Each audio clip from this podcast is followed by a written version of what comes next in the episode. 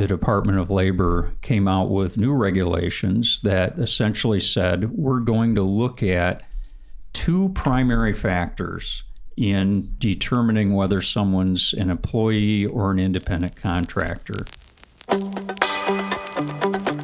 That's Mark Smith, shareholder and attorney in business law at Rhoades McKee. You might remember him from the last episode where we talked about attracting and retaining employees. Today, we're discussing work classifications. The regulations look at first the nature and degree of control over the work that the person's going to perform. So, for example, if you were to hire me to come in and paint your house, you would say, you know, here's the rooms I want painted, here's the colors, go at it. And I would be an independent contractor because you're not saying, here's the paint, here's the brushes, here's the hours I want you here, here's all the details associated with it. But if I show up and I have a crew of people with me, and I tell them all those same things, and I treat them as independent contractors, chances are I made a mistake in terms of my, my classification because those individuals um, don't have any control over the work. They're following my instructions as their boss as to how to paint, when to paint, the means and methods hey, you know, put a drop cloth down, hey, put masking tape around the window, all the, the details associated with it. So it's an issue of control over the work itself.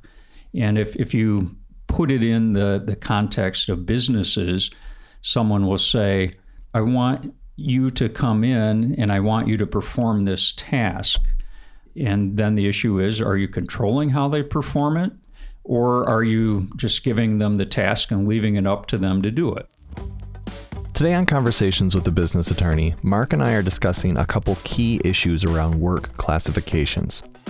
When should you classify someone as an employee, and when should you classify someone as a contractor? What are the consequences of doing this incorrectly or incorrectly classifying someone? And how do you lower your company's liability by making sure you have the best classifications from the start? I'm your host and fellow business owner, Jeff Large. Let's pick the conversation up with Mark's example on what constitutes an employee versus a contractor. As a business, I call in an IT vendor, for example, and say, hey, my computers don't work, fix them. They're an independent contractor doing it. But if I hire someone and say, I want you here from nine to five every day, and I want you to go through each of these machines, and I want you to, you know, handle all the employee issues associated with tech. Then they're they're going to be an employee. That's going to be the proper classification. The other thing that the um, Department of Labor regulations looks at most heavily is the individual's opportunity for profit or loss in connection with doing the work. So if in my my painting example, I have this crew of people working for me and I say I'm going to pay you 10 bucks an hour for doing this work, that individual doesn't really have the opportunity to control their profit or loss other than by the amount of work they do. You know, I'm going to work eight hours or 10 hours or six hours, and each of those has a financial consequence. But if I say, I'm going to bid on your project and I'm going to do your work, um, this painting work, just using the same example, I can decide I'm going to do it myself and I'm going to do this for $5,000. I can choose to come in every day and, and work to get the $5,000 job done, or I can bring in six other people and knock it out in, in a day and control how much profit or loss I, I make on that particular job. And the same is true with, you know, people working for different companies. Now, at this point of the conversation, I began wondering if there were set standards for determining the difference between someone who is an employee versus someone who is a contractor. Now, beyond the variables of control that they have to do their job or their ability to earn a profit, Mark walks through how this can often be a case by case determination. It's a fact intensive analysis every time you look at it. And I mean, those are the, the two primary factors is, is the control and the ability to earn a profit. But the courts and the Department of Labor and even the IRS look at other factors to sort of paint a more full picture. So they look at the the permanence or impermanence of the relationship. If you have someone that's assisting you every single day from 8 to 5, they never work for anybody else and they've done it, you know, for 30, 60, 90 or you know, days or a year, you know, chances are that that'll tilt towards them being an employee rather than a contractor because, you know, that they provide their service solely to you and it's more in the form of a permanent relationship than a temporary one off kind of thing. The courts and the Department of Labor also look at the skill involved in the process. If you have someone coming into your factory as a quote independent contractor, close quote, and all they're doing is is making widgets the same way every single day and there's no skill or ability involved. Chances are they're going to be an employee not an independent contractor because there's no judgment there's no exercise of control over the work. Do certain of those variables weigh heavier than other of those variables? The first two that i talked about weigh the heaviest and that is the the nature and degree of control over the work and the ability to control whether profit or loss arises from the work. Those mm-hmm. are the ones that the new regulations say are are the most critical factors in getting into the analysis. And the others are kind of let's fill in the rest of the picture if those don't give us a clear direction. And that becomes necessary because people are creative and innovative and so they'll put together a contract that makes it look like someone's an independent contractor. And, you know, it'll say on paper that you have control and you have this and you have that. But what really is going on here is that the person's an employee. They're not an independent contractor. Mm-hmm. And there, there are huge financial incentives to have someone as an independent contractor as opposed to an employee. Now, again, determining whether someone is an employee or an independent contractor can be confusing for a business owner. Fortunately, Mark gives some more examples to help bring some clarity to this issue. It's difficult in the abstract to just come up with a bright line sort of this is an employee, this is an independent contractor. I mean, the regulations are over 200 pages long. And so they have given some examples within the regulations that you know, sort of tease out that difference. So, for example, in the trucking industry, you have owner operators. You know, they own their own truck. They agree to take a job or not take a job. But the logistics company that may hire them and match them with a load that needs to go from A to B may put a GPS device on their truck to track where they are. They may put a governor on their truck to control their speed because those are, are things that are necessary to meet regulatory requirements. In that example, the owner operator is still an independent contractor, even though you know he or she is being subject to being tracked as to where they are and is being subject to speed limitations because of, of the regulations and may even be subject to delivery deadlines. They're agreeing that I will deliver this load from here to there but how they do it, you know, it's kind of up to them. They can decide: do I do I eat at McDonald's or Burger King along the way? Do I follow a trunkline load or a freeway? You know, how do I get there? Um, they, they have some independence that's associated with that, as opposed to you know you have the same truck driver and now they get their their paycheck from the company that owns the truck. You know, they're in this essentially the same type of vehicle doing the same sort of work, but the company is saying, you know, on, on this day, you're going to deliver parts to Ford, and on this day, you're going to deliver them to GM, or you're going to deliver pizza ingredients to SpartanNash. They specifically control what loads they pick up, how and when they deliver them, the uh, dollars per hour they get paid, or the cents per mile, or dollars per mile these days. So there's a lot more control as opposed to someone that owns their own vehicle and it's just subject to some limited control in terms of how they do their work. Mm-hmm. Mm-hmm.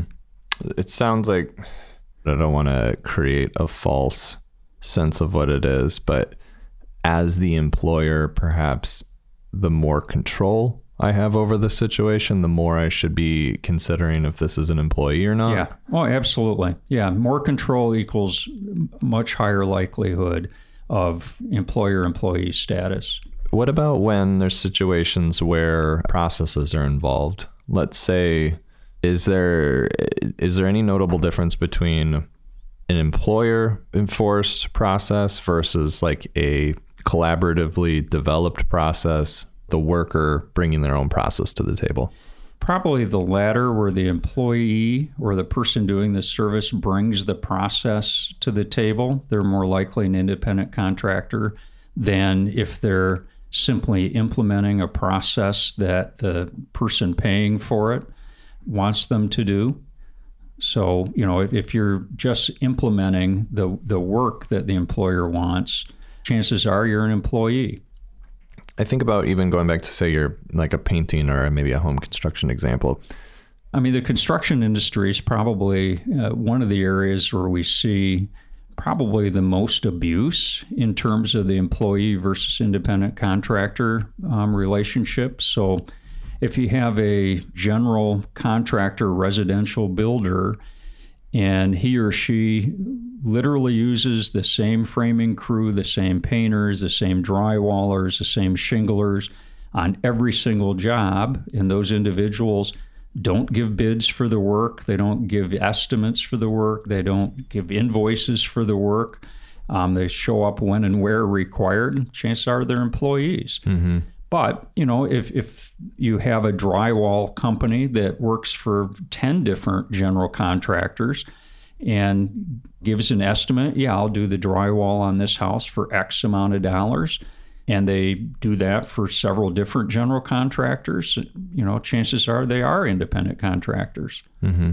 So even if it's a single person, you don't need a company to be an independent contractor. It can be you know, I'm I'm a drywaller. I, I work for whatever residential builder wants to hire me, and I give estimates and and I do the work and I give an invoice when I'm done and I you know I bill for it, and you know I I control how profitable it is because maybe I show up by myself or I show up with three buddies mm-hmm. and we knock it out and you know I obviously takes less time if I have more people, and and of course I got to figure out how much to pay them and still make money doing it. But can I do this work for this amount of money and make a profit on it? Okay, yeah. Let me a perfect example. Let me kind of back up a little bit. What I was referring to, or what I uh, failed to clarify, was more of as I'm a homeowner, right, and I hire like a team to come and do their thing. Is there much of a difference between like we said of hey i need this room painted and then that team brings all their supplies and does their thing versus me saying hey i need this room painted. I would love it done by this deadline.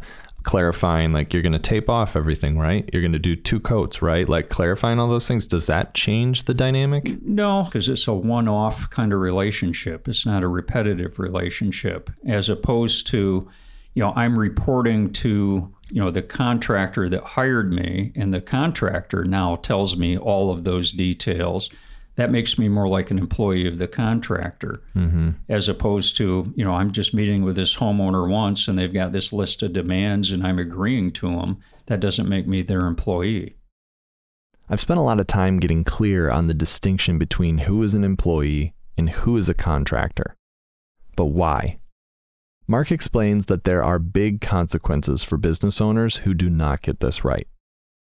So there are huge consequences of, of getting it wrong. People hire independent contractors or classify them as independent contractors to avoid all kinds of regulatory compliance. Um, there's, you know, the the FICA and FUTA that gets paid in terms of the paycheck. There's the immigration screening that comes along with hiring employees, you know, the I 9s, the W 2s, the Social Security, visa kinds of things.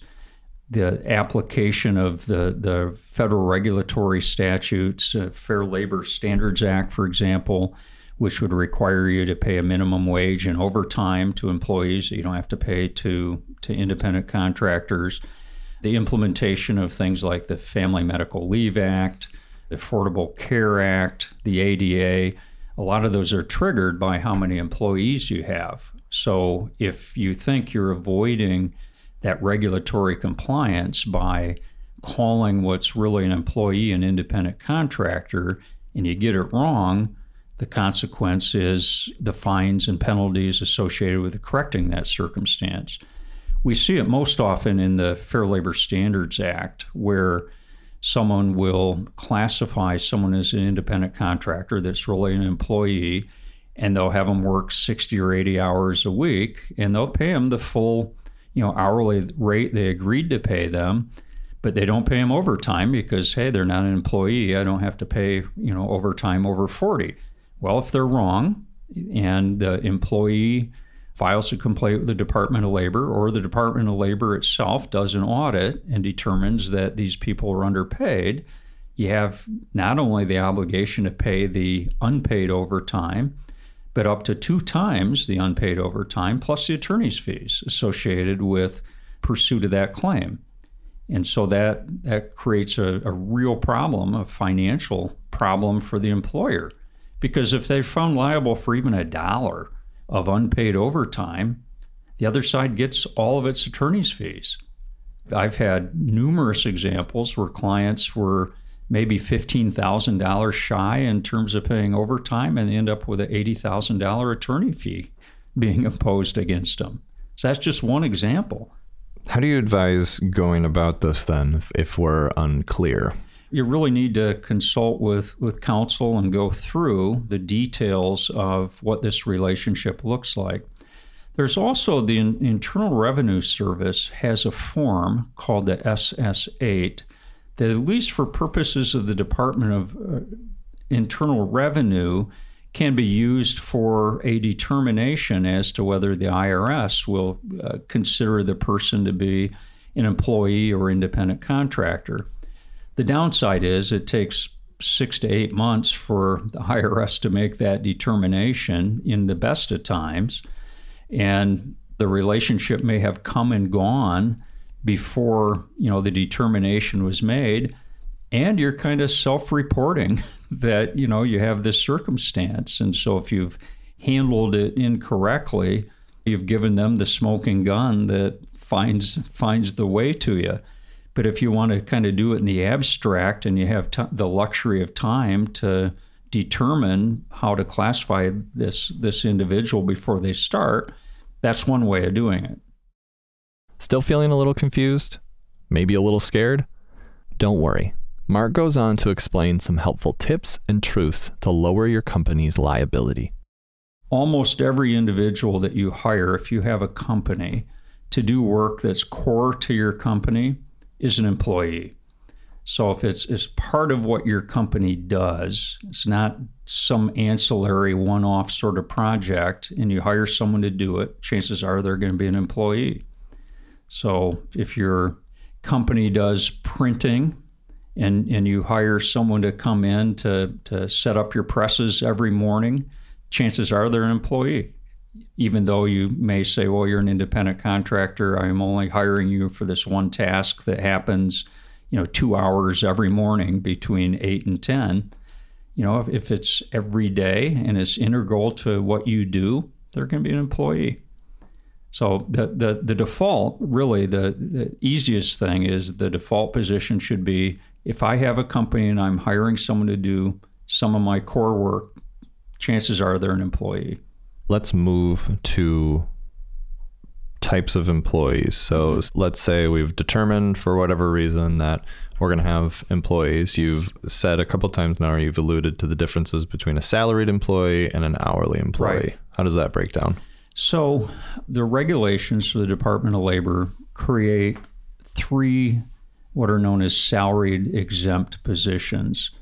So, those are roughly speaking professional, supervisory, and administrative positions. They're somewhat self evident. I mean, a professional position, doctor, lawyer, CPA, that sort of thing, if, if they are on your payroll, the chances are they're going to be salaried exempt. And salaried exempt simply means you set a salary, they work however many hours are required to complete the task, They get paid, you know, the same amount whether it takes them 20 or 80 to do it.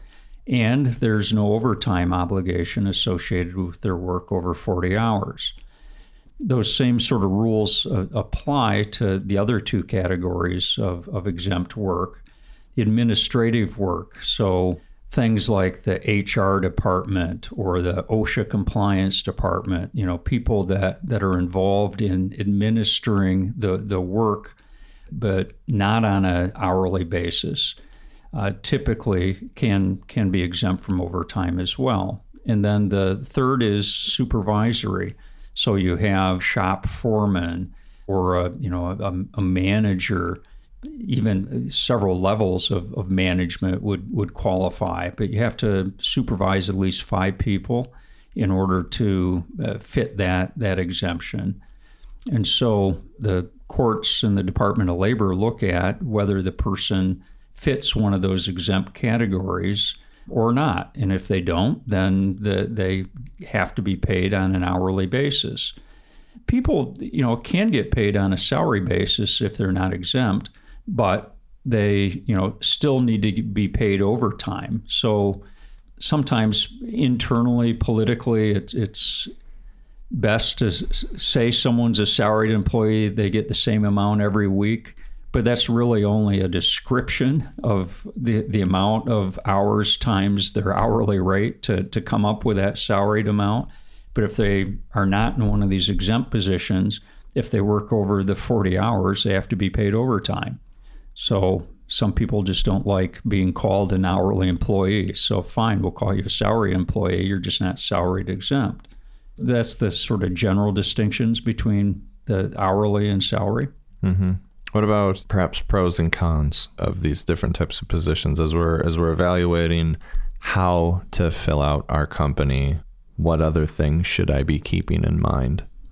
Well, the salaried positions, the salaried exempt positions, are are the ones where the amount of work is is going to vary, uh, typically on the high side of, of 40 hours, and you want to have the ability to have someone that does have the obligation to work more than 40 hours if that's what it takes to get their job done but you know what your financial exposure is associated with that. It's the amount of salary that you've committed to pay.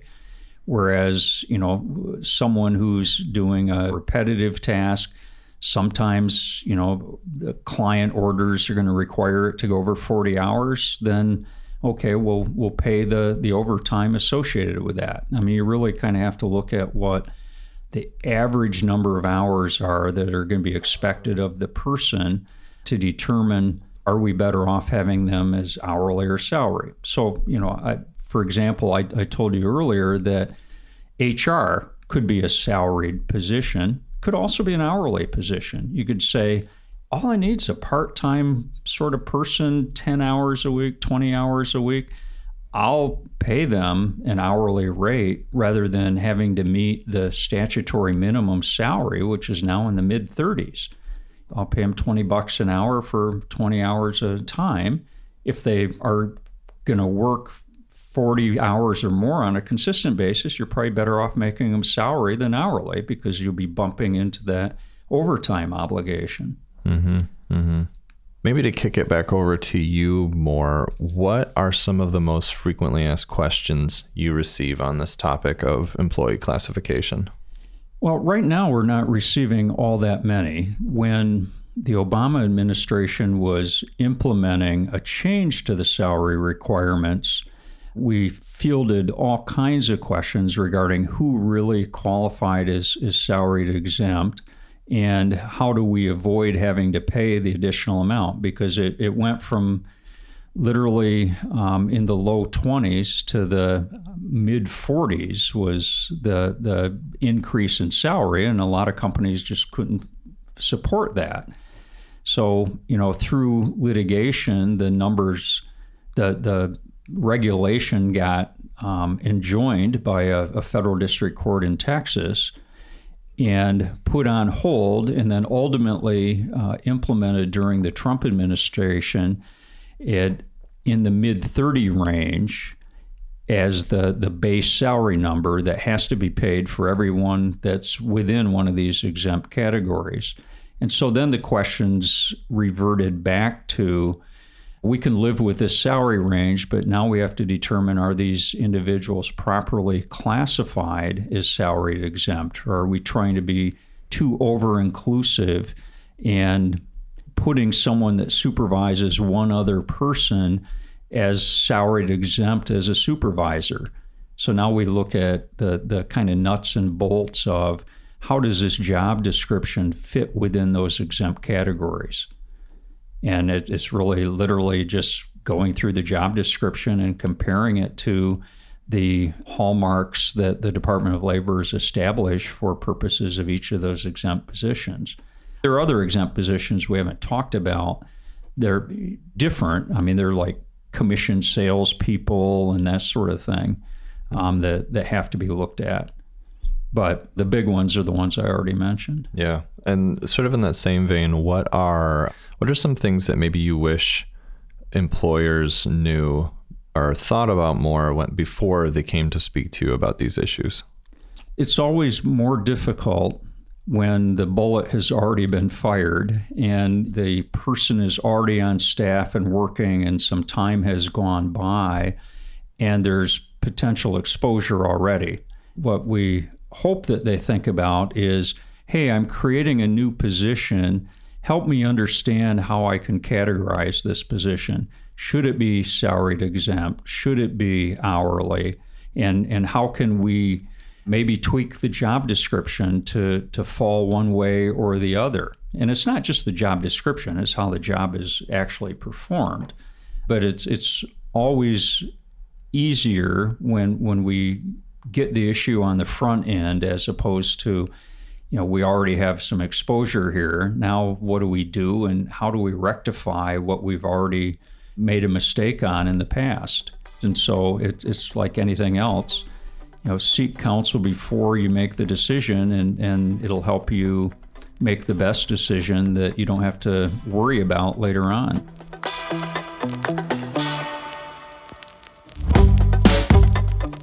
A big thanks to Mark Smith for sharing his time and wisdom on today's show.